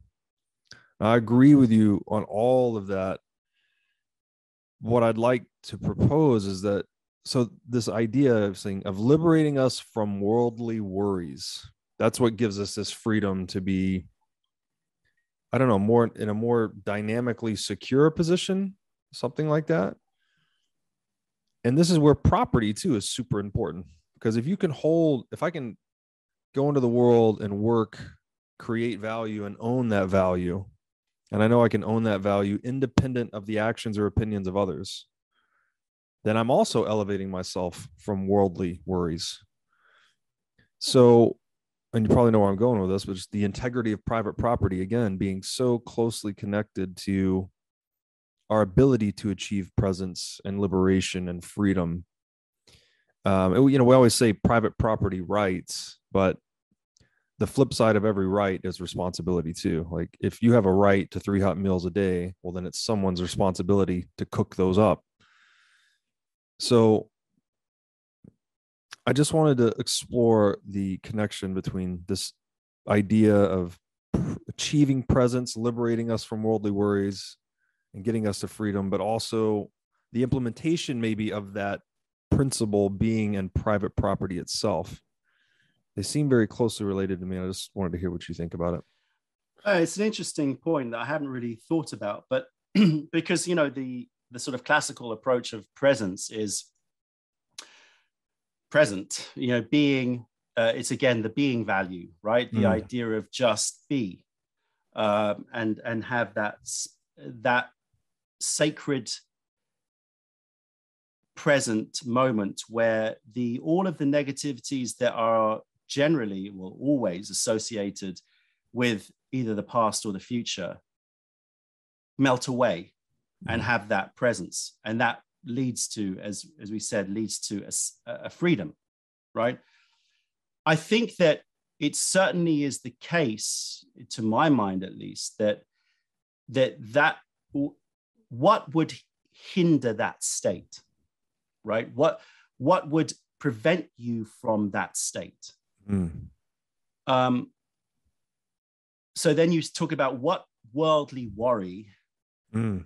would you have that would inhibit your ability to be in that state of presence? And I would certainly say that the idea of not being able to protect private property would be one of those Mhm. one of those um, uh, would be a main issue that would hinder you from that state.